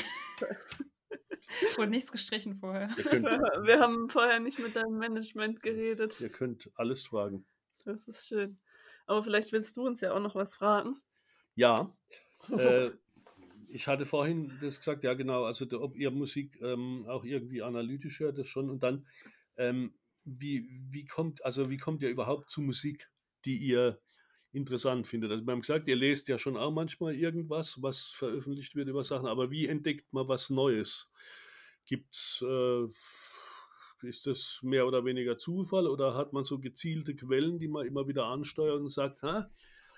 Äh, oder und dann noch, ich mache jetzt einmal Intervallhäufung, nee, wie heißt das, Impulshäufung? Oder die Frage, ähm, ist man so offen, dass man sagt, ich will aber immer was Neues entdecken oder so, wie mir immer vorgeworfen wird, ich entdecke irgendwas Und dann sage ich, super, ich will immer mehr vom Gleichen. also ich will auch immer mehr vom Gleichen, aber ich will auch immer mehr von Dingen, die ähnlich sind, aber anders und dann ja. darüber in neue, neue Welten. Und mein, mein neuester Tick, das ist ja auch schon nicht mehr so neu und auch kein Tick, ist ja das Thema alte Musik. das, Meiner auch. In letzter Zeit, äh, das ist eigentlich jetzt schon länger, dass ich äh, mal halt die Musik deiner Jugend äh, mhm. erkunden möchte, weil da doch sehr viele äh, Sachen sind, die mir zusagen, wo ich früher mal dachte, oh, alte Musik, was will ich denn damit? Das ist alt. Äh, aber jetzt inzwischen finde ich das äh, sehr gut, weil ja auch die neue Musik irgendwo darauf aufbaut und man dann ja auch vielleicht nochmal neue Sachen wahrnimmt. Äh, falls ihr versteht, was ich meine. Was waren jetzt noch die anderen Fragen? Wie, so, ja, ja, Wo, wo, äh, woher kommt Also woher äh, wird man auf was Neues gestoßen? Sucht man systematisch oder gibt es halt auch äh, Freunde, die einen plötzlich auf irgendeine Richtung bringen, wo man sagt, du hör dir doch mal das an? Oder ähm, oder ergibt sich das halt so, wie du sagst, eins zum anderen? Ich will jetzt, ich habe jetzt was und dann gibt es noch was ähnliches oder so. Also das ist. Ja, also ich habe ja einen Bruder, der dein Sohn ist. Ähm, Jetzt werden die Verwandtschaftsverhältnisse hier auch langsam. ja, äh, da hätten, wären jetzt unsere Zuhörer nicht drauf gekommen, dass nee. mein Bruder de, dein Sohn ist. Ähm, die, de, der hat mir immer zum Geburtstag und zu Weihnachten, das war ja irgendwie eine lange Tradition, dass wir uns gegenseitig CDs schenken. Mhm. Und dadurch lernt man natürlich auch immer wieder Sachen kennen. Jetzt im Freundeskreis habe ich nicht so viele Leute, die sich intensiver für Musik interessieren. Die Linda noch am ehesten. äh, aber wir haben gar nicht so oft diesen, diesen Austausch, weil unsere Musikgeschmäcker sich gar nicht so sehr überschneiden. Oder wenn, dann kennen wir schon die Überschneidungen. Genau, das sind dann die gleichen CDs, die wir beide besitzen. Da sind wir dann mal ganz überrascht, wenn, oh ja, die hast du auch. Ah, ja. Wie viel sind? Zwei? 20? Äh, gezählt haben wir das jetzt, glaube ich, nicht. Nee. Ähm, ja, aber also früher oder auch immer noch, wenn ich dann mal eine Phase habe, wo ich denke, ah, jetzt muss ich irgendwas in diese Musikrichtung äh, kennenlernen, dann googelt man halt wie blöd und guckt, was, was sind, man geht aus von einer Band ähm, und guckt dann, was, was ähnlich sein könnte. Und dann hört mhm. mal rein. YouTube bietet ja sehr viele Möglichkeiten ja. Für Leute, die kein Spotify haben. Äh, und dann find, geht man von einem zum anderen und hört ein paar Lieder und wenn man dann merkt, ach, das ist doch ganz gut, dann äh, kaufe ich mir dann eine CD und dann entweder finde ich es immer noch gut oder nicht mehr. Aber meistens. dann machen wir das eigentlich ziemlich gleich, stelle ich gerade fest. Ja, wir sind ja auch eine Person. Ach so, ja. Das haben wir noch gar nicht. Äh, Linda hat jetzt noch nichts gesagt, aber ich möchte trotzdem noch eine Frage an euch beide stellen, die, die, ähm, die mir jetzt gerade noch brennend einfällt. Eigentlich sind es schon wieder zwei Fragen. Die eine ist, ähm, ist ein Phänomen. Ich habe das beobachtet, seit die Nora 16 ist ungefähr, da waren wir mal auf einem Konzert und sie hat einen Geburtstag gefeiert und als wir zurückkamen, saß da ein junger Mann, der spielte auf einer Gitarre, meistens Lieder aus den 60er und 70er Jahren. Das modernste Lied damals war Wonderwall von Oasis. Das gehört dann immer da rein und wenn du heute auf irgendeinem äh, irgendein Straßenmusik erlebst, dann waren wir irgendwann einmal vor 12, 13 Jahren mit Freunden in äh, Paris oben auf dem Montmartre, wo dann immer die ganze Jugend der Welt sitzt und musiziert bei Sacré-Cœur. Und die spielten Lieder aus den 60er Jahren und sie spielten als Zugabe noch Wonderwall von Oasis. Und ich dachte, was ist das? Ich habe seitdem frage ich fast jeden Musiker, den ich interviewe, könnt ihr mir das erklären? Gibt es denn nichts? Es gibt doch so viele Singer-Songwriter, die tolle Songs schreiben. Ne? Ein, ein amerikanischer äh, Musiker hat mir da mal gesagt, you know, the difference is there are so many good songs around from young singer songwriters, but there are no songs that you can rally around. Hm. Und das fand ich zwar eine ganz interessante Erklärung, aber ob es trifft, ich weiß nicht. Aber kennt ihr dieses Phänomen oder bin ich da jetzt irgendwie jemand? Ja, also, weil das kommt, nicht, dass das jetzt so rüberkommt, dass man denkt, ja, der Alte, der sagt wieder, ja, früher war alles besser. Also, Gott bewahre. Nee, aber das hat sich, glaube ich, nicht verändert. Also, es ist immer noch so, die, die, ich saß jetzt schon länger nicht mehr an einem Lagerfeuer oder sonst was, aber das, das sind immer, egal wo man war, ist und jemand die Gitarre auspackt, das ist immer irgendwie das Gleiche. Ja, also, aber ihr kennt doch bestimmt auch diese, diese Gitarrenbücher, oder? Das Ding, diese bunten. Ja. Äh, ich glaube, das sind so einfach diese Standardsachen, die halt wirklich dann, ne, das sind dann halt immer die Sachen und dann Where Have All the Flowers Gone und dann halt Wonderwall irgendwann. Das ist halt so, das, äh, das ist halt einfach, das hat dann drei Akkorde und dann macht man das halt. Und dann, ja, wie du meinst, dann kommen die Leute halt zusammen, ne, weil sie das halt kennen und das hat man schon ganz häufig gehört und ja. Ja. ja und das äh, geht ja auch immer so weiter, weil man denkt dann, ach ja, wir können ja noch Wonderwall singen, weil das haben wir ja vor zehn Jahren auch immer gemacht. Oh, die Nostalgie, die kommt dann genau. für uns, ja. die noch nicht so alt sind. Mittlerweile auch schon 25 Jahre alt oder so, ne? Ungefähr. Aus den 90ern ist das irgendwann. Wahnsinn. Ich denke, das war gestern, das ist so ein, ne? Ja, ja. ja, aber irgendwie, sonst sind Oasis ja hierzulande gar nicht so äh, groß gewesen. Ja. Nur dieses Lied eigentlich. Ja. Also zumindest aber, heutzutage im, auch im Radio oder so, es läuft ja nur, wenn mhm. Oasis läuft, dann Wonderwall. Und mhm. die zweite Frage, die ich euch noch stellen wollte.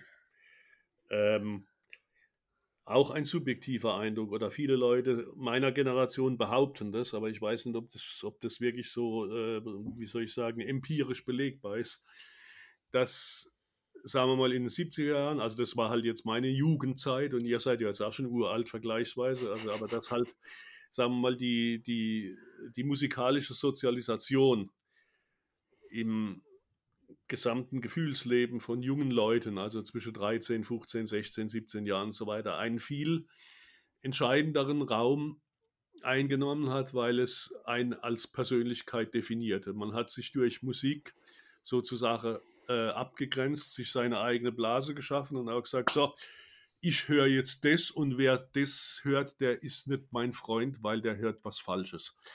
Und dass das heute eigentlich so überhaupt nicht mehr gibt, weil Musik sei jetzt überhaupt kein Distinktionsmerkmal mehr. Ja, True or false? Naja, ich kann da nicht richtig drauf antworten, weil für mich ist es eben noch so, aber ich wurde halt auch von dir erzogen. Versaut. Ver versaut. Ja. Ähm, das macht sich, denke ich, schon bemerkbar, weil also mit Linda habe ich darüber schon mal geredet, wenn ich jetzt daten würde oder so, wäre meine erste Frage äh, immer, was für Musik hörst du? Weil für mich äh, sagt Je. das schon sehr viel über einen Menschen aus. Ja, dann Ob, wird aber der Kreis der Bewerber sehr eng. Das habe ich hier, glaube ich, auch gesagt. ich mache es ja bisher auch noch nicht. Okay. Aber es gibt ja eben auch so äh, Musiknerds noch und die, die sind mir am sympathischsten. Also es muss nicht unbedingt ein, der richtige Geschmack sein, sondern es muss einfach ein Geschmack ja. da sein, dass man halt ja. sich auch ja. mit Musik auseinandersetzt und das nicht einfach, ja, ich höre halt, was gerade so kommt. Ja, vor allem, es kommt ja nicht, naja, aber ich höre, was so, das halt ist der schlimmste Satz, den es überhaupt gibt. Ich höre, was so kommt. Ja, oder ich höre, was im Radio läuft. Oder ich höre, was gerade halt in den Charts ist, wo man sich halt denkt, ja, die Charts sind ja nur dadurch bestimmt, was die Leute hören. Das ist ja ein ewiger also eine ja. ewige Wechselwirkung. Es macht eigentlich gar keinen Sinn. Also ich finde auch, das ist am wichtigsten, dass man sich da mal mit auseinandersetzt und merkt, was gefällt mir überhaupt, was, was, ne, was stört mich nicht, wie Nora immer so schön sagt, oder was stört mich. Aber wenn ich da so nochmal auf die Frage zurückkomme mit, äh, wie ich denn neue Musik entdecke, das ist ja auch dieses, was zu merken, was gefällt mir eigentlich, was ist ähnlich. Ähm, und bei mir ist es halt schon so, dass bei mir das halt über den Algorithmus von Spotify halt passiert, weil die natürlich merken, okay, Linda hört jetzt die ganze Zeit die gleichen zehn Lieder, schlagen wir ihr doch mal Sachen vor, die sie ähm, äh, wahrscheinlich auch gerne mag. Und dann höre ich das halt ja. durch und packe mir das auf den, also auf meine normale Playlist. Und ich bin aber auch immer wieder so gierig danach, wieder neue Sachen zu finden, die mir gefallen. Und bei mir passiert das ganz häufig, wenn ich Filme schaue oder Serien, also eigentlich eher bei Filmen, wenn der Soundtrack sehr gut gewählt ist, dass ich da mir das dann auch herhole und merke, oh, ah ja, das Lied ist jetzt vielleicht auch schon 20 Jahre alt oder so, aber ich finde es jetzt gerade wirklich richtig gut und dann kommt das halt auch in diese Rotation mit rein. aber ich habe halt auch diese, diese Erfahrung gemacht, wie Nora. Also ich habe immer von der Freundin Mixtapes geschenkt gekriegt zum Geburtstag. Oh. Und mhm. die hat halt auch, die hat auch so einen tollen Musikgeschmack und dann, äh, wir sind uns da halt vom Musikgeschmack her schon so ähnlich, dass ich schon merke, das äh, kann ich gleich alles unterschreiben, das kann ich mir gleich alles so auf meinen äh, MP3-Player damals noch packen und ich finde super. Aber das ist dann wieder so, ich freue mich halt, wenn ich ein Lied finde von einem Künstler, was ich richtig gut finde, was halt in diesem Spotify, in dieser Spotify-Umgebung der Normalfall ist. Ich finde halt ein Lied und höre mir das dann an. Aber dann versuche ich schon zu gucken, okay, wer ist denn das? Wer, was höre ich denn da eigentlich gerade und was hat der noch gemacht? Kann mir das auch gefallen? Ja. Also, dass man so versucht, dann darüber hinauszugehen und nicht einfach nur, okay, ich, ich konsumiere das jetzt einfach alles so weg irgendwie und höre dieses eine Lied halt 20 Mal oder so. Ist ja auch immer die Gefahr, wenn man ein Lied 20 Mal hintereinander hört, dass man es dann irgendwann blöd findet. ja. Es ist aber der Härtetest. Ne? Ja, ja, das stimmt. Ja, wenn das funktioniert, dann. Aber glaub, wenn, aber wenn ich da einmal kurz unterbrechen darf, wenn, wenn die, wenn es um Alben geht, ist es ja auch so, ich weiß nicht, ob euch das auch häufiger so geht, dass man das Album zum ersten Mal hört und sich denkt so, ich weiß gar nicht, ob ich das eigentlich gut finde. Und dann erst, nachdem man es zwei, dreimal gehört hat, merkt man so, ah ja, genau, das, das passt genau so. Und das merkt man dann auch zehn Jahre später, wenn man es nochmal hört. Also, so geht mir das häufig. Ja, bei mir hat sich auch der Musikgeschmack dadurch irgendwie geformt. Äh, die Sachen, die ich auch nach 20 Mal Dauerschleife immer noch gut finde und noch neue Sachen entdecke in der Musik, die müssen auch gut sein. Das äh, ist dann mein Geschmack, weil früher habe ich schon auch viel Zeug gehört, was dann irgendwann eintönig wurde und das, ja, hm. das fliegt dann relativ schnell raus aus dem regelmäßigen Hörverhalten. Ja. Also ich habe inzwischen für mich noch die neue Kategorie Gebrauchsmusik eröffnet. Äh, das ist also wirklich, das ist der ganz klassische Klischee-Musik, die man ganz gut auf der Autobahn hören kann, aber die man sich jetzt zu Hause sozusagen nicht. Also das sind alles so Sachen. Ähm, bon Jovi sagt euch ja wahrscheinlich noch was, ne? Auch mhm. schon eine uralte Band eigentlich. Äh, und äh, davon gibt es etwa 500 bis 700.000 Kopien bis heute. Also Leute, die jetzt auch neu derartige Musik machen, bloß schlechter. Kannst. Gibt eine Plattefirma, die liefert mir jeden Monat 10 Downloads von neuer Musik, die klingt wie 1982. Mainstream Rock mit aufgeblasenen Keyboards und so weiter. Und ja, die, die gute Sache lade ich mir dann immer auf die SD-Karte und die kann ich dann im Auto hören, wenn ich fahre. Aber werde ich mal hier nie auf CD anschaffen oder so. Ne? Also ganz komische Sachen. Ich bin noch nicht im Reinen mit mir, ob ich ähm, dadurch quasi gegen mein eigenes Ethos verstoße, dass ich etwas wie Gebrauchsmusik festlege, aber egal. aber das mit dem äh, Spotify-Algorithmus, früher gab es doch mal so Ding, wie hieß das, Last FM? Da habe ich auch sehr viel Musik ja, her. Das habe ich nämlich eine Zeit lang benutzt. Also ich habe irgendwas, äh, irgendwas gut gefunden und habe dann äh, Spiele, das so und so Radio, ne? Sagen wir mal hier mhm. die Band Fritz Nopp und die Wurstkocher. Und dann spiele das Fritz Nopp Radio und dann kamen plötzlich ähnliche Sachen und ich dachte, genau. hm, das wird halt dann immer teuer bei Leuten, die CDs kaufen. Ist das dann so, dass man dann ja. auf der Stelle anfängt, wie blöd zu bestellen. Ne? Ja. Aber das gibt es bei Spotify auch, diese Funktion. Dann suche ich mir den Künstler und dann höre ich mir das Radio an und dann kommt halt auch immer. Also das, das funktioniert genau nach dem gleichen Prinzip eigentlich. Genau. Ja. Ich bin tatsächlich immer noch bei, äh, bei Last.fm angemeldet. Ach, das gibt's noch? Ja, das gibt's ah. noch. Ich weiß nicht, ob die Leute noch oh aktiv Gott, sind, aber. Bring mich nicht auf so eine Idee. Aber äh, wenn ich über mein Handy Musik höre, dann läuft das auch immer mit und mhm. äh, scrobbelt. Ähm, aber ich habe jetzt schon länger nicht mehr nach Empfehlungen geguckt. Mhm. Aber ja, man, man wird ja auch irgendwann ein bisschen verrückt und denkt sich dann so, ich muss jetzt schon gucken, wie meine Statistik ist. wie meine Statistik, ich glaube, seit 2007 bin ich da angemeldet. Mhm. Also, ja.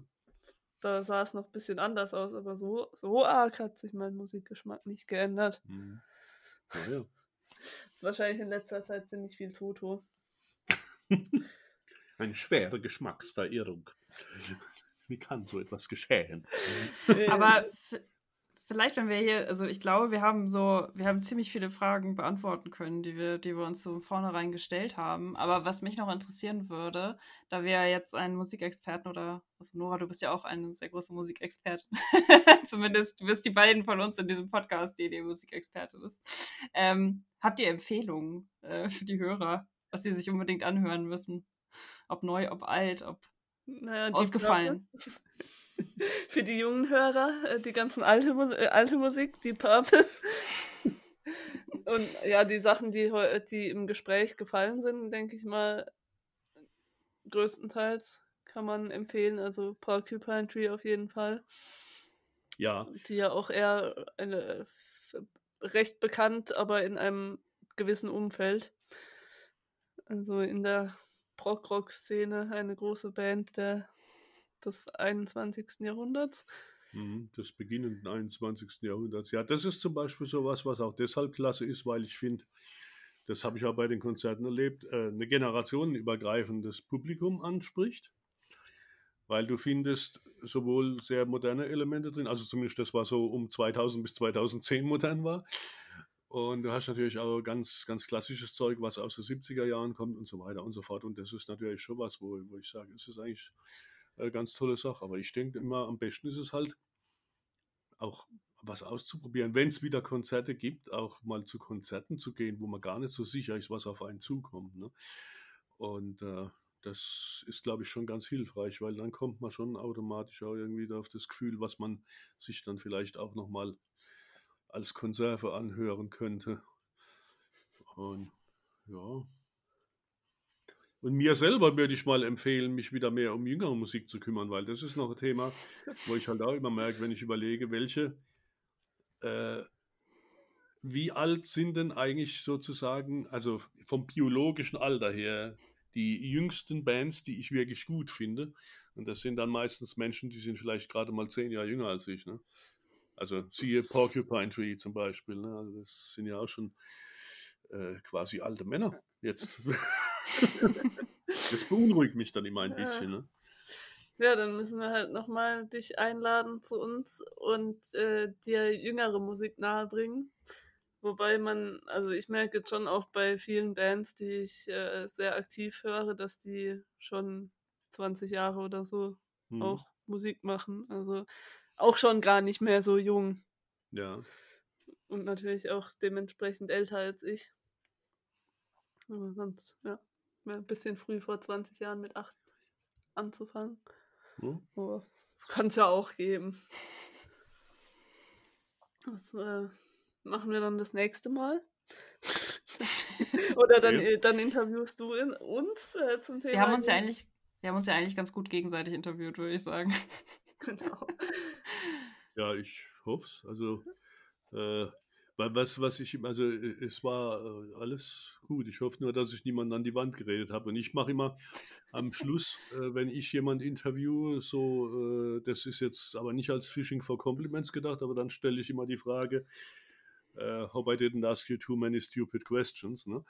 Und äh, das, äh, hat jetzt natürlich noch keiner gesagt, doch, doch. Aber irgendwie, das, das muss ich dann immer, das ist so mein, so in diesem Fall. Rausschmeißer. Ja, in, in dem Fall stellen wir dir die Frage, wir hoffen, dass wir nicht äh, zu viele dumme Fragen gestellt haben. Nee, absolut. Und ich glaube, wir haben auch alles äh, eigentlich, was an dem Thema interessant sein könnte, zumindest angerissen. Ich meine, ja dass für Musiknerds das Thema ähm, unerschöpflich ist und man eigentlich nächtelang zusammenhocken täte, wenn man es dann wirklich ausdehnt, das ist schon klar. Aber im Rahmen von so einem Gespräch war mir doch, also ich glaube, es gibt nicht so viele Radiosendungen, in denen auf diesem Niveau zwischen zwei oh. Generationen diskutiert wird, sage ich oh, jetzt einfach mal völlig ungeschützt so. Dankeschön. Genau, wir machen, wir machen dann einfach zusammen zu zweit einen Ableger. Ähm, ja, genau. Den Musikbeutel oder so. Da müssen wir uns nochmal über einen catchy Titel unterhalten, aber das, ich, ich produziere euch dann. genau. Ich sitze dann immer da und äh, nix. Nicke. ja, ja. Äh, dann ähm, würde ich sagen, war es das. Heute mal etwas äh, länger. Ähm, ja, noch die, die, natürlich, wer sich jetzt dafür interessiert, was der große Thomas Zimmer macht oder geschrieben hat bisher, dann äh, die Kaufempfehlung, viel Lärm um alles. Äh, einfach uns kontaktieren über verschiedene Plattformen, entweder uns äh, auf Instagram, äh, Kulturbeutel Podcast, Podcast mhm, mhm. Äh, per E-Mail kulturbeutel.podcast at gmail oder direkt an den großen Herrn Zimmer über. Darf ich das sagen? Also meine Homepage heißt einfach Thomas Zimmer Musik in einem Wort und Musik mit K, thomaszimmermusik.de und da findet man alles, was man braucht oder nicht braucht. Aber ja. ja. Oder man schreibt dir auf Facebook oder man. Whatever. Irgendwie, wir, ja, ihr kommt schon an die Sachen, wenn ihr sie haben wollt. Genau. Es war eine sehr schöne Podcast-Folge. Wir haben tatsächlich fast anderthalb Stunden geredet, aber das habe ich irgendwie schon erwartet, dass das so, äh, dass das so wird. Wir hatten ja auch sehr viele Themen zu besprechen, aber es hat sehr viel Spaß gemacht. Ich hoffe, es hat euch Hörern auch Spaß gemacht. Genau. Und sonst schreibt uns wütende Leserbriefe. Hörerbriefe. Hörerbriefe, Entschuldigung. Genau. Alles klar, dann wünsche ich euch noch schöne Osterfeiertage im, im Kreise der Familie. Dir auch. Danke. Jawohl. Danke.